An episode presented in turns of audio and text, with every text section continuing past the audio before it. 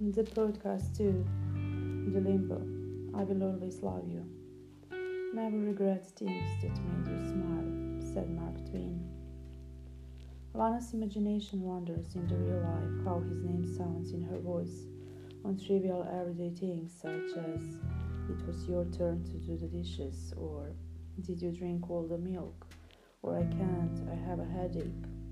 She is dreaming of a dream she wants to try out in order to stop the dream. She cannot help it. She gotta see the happy end. But it's not the destination she's after, it's nice journey towards it.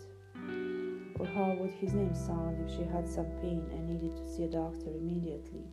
She is imagining it soft, hard, busy, powerful, curious, funny, painful, bored, sad, sick, happy, satisfied, admired, courageous, sexy, good, creative, tender, and then the strongest of all, the jealous one. The achievement of the same level of the sound of his name in her voice with this man is the same as she is imagining it for now, even though they don't have much to compare because they live so far away, as long as she is not thinking about the jealous one, the jealous one in the real life.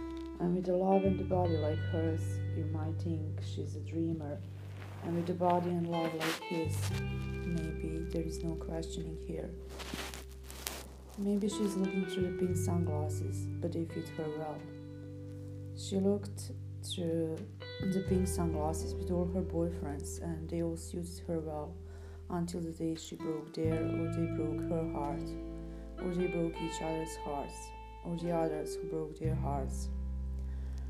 While not thinking about him for a half of the day and resting for a while, half listening to the sound of 102.1 and the Edge from Toronto radio station, she couldn't not to hear, or was she lucid dreaming about the particular guy who has his Facebook profile as a full-time legend, who was selling his girlfriend on eBay. Yes, you heard it right, for real, as used and she was disgusted and wasn't listening to the end. The eBay, of course, took his offer off, but the full time legend surely became the legend, at least for a day. What a character!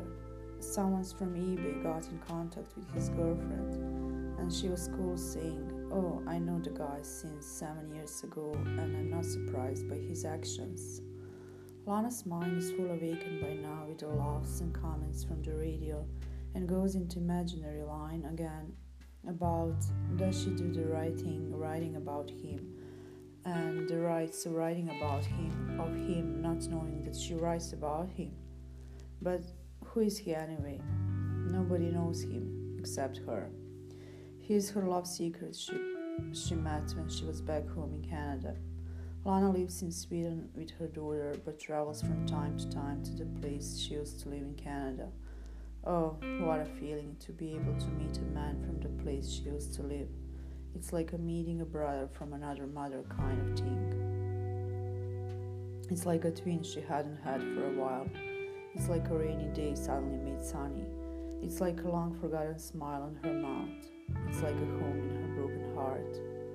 She will surely not go so far as a full time legend with his eBay girlfriend. This guy surely is not used, and being younger a couple of years from her, she's the one who needs to speed up with him.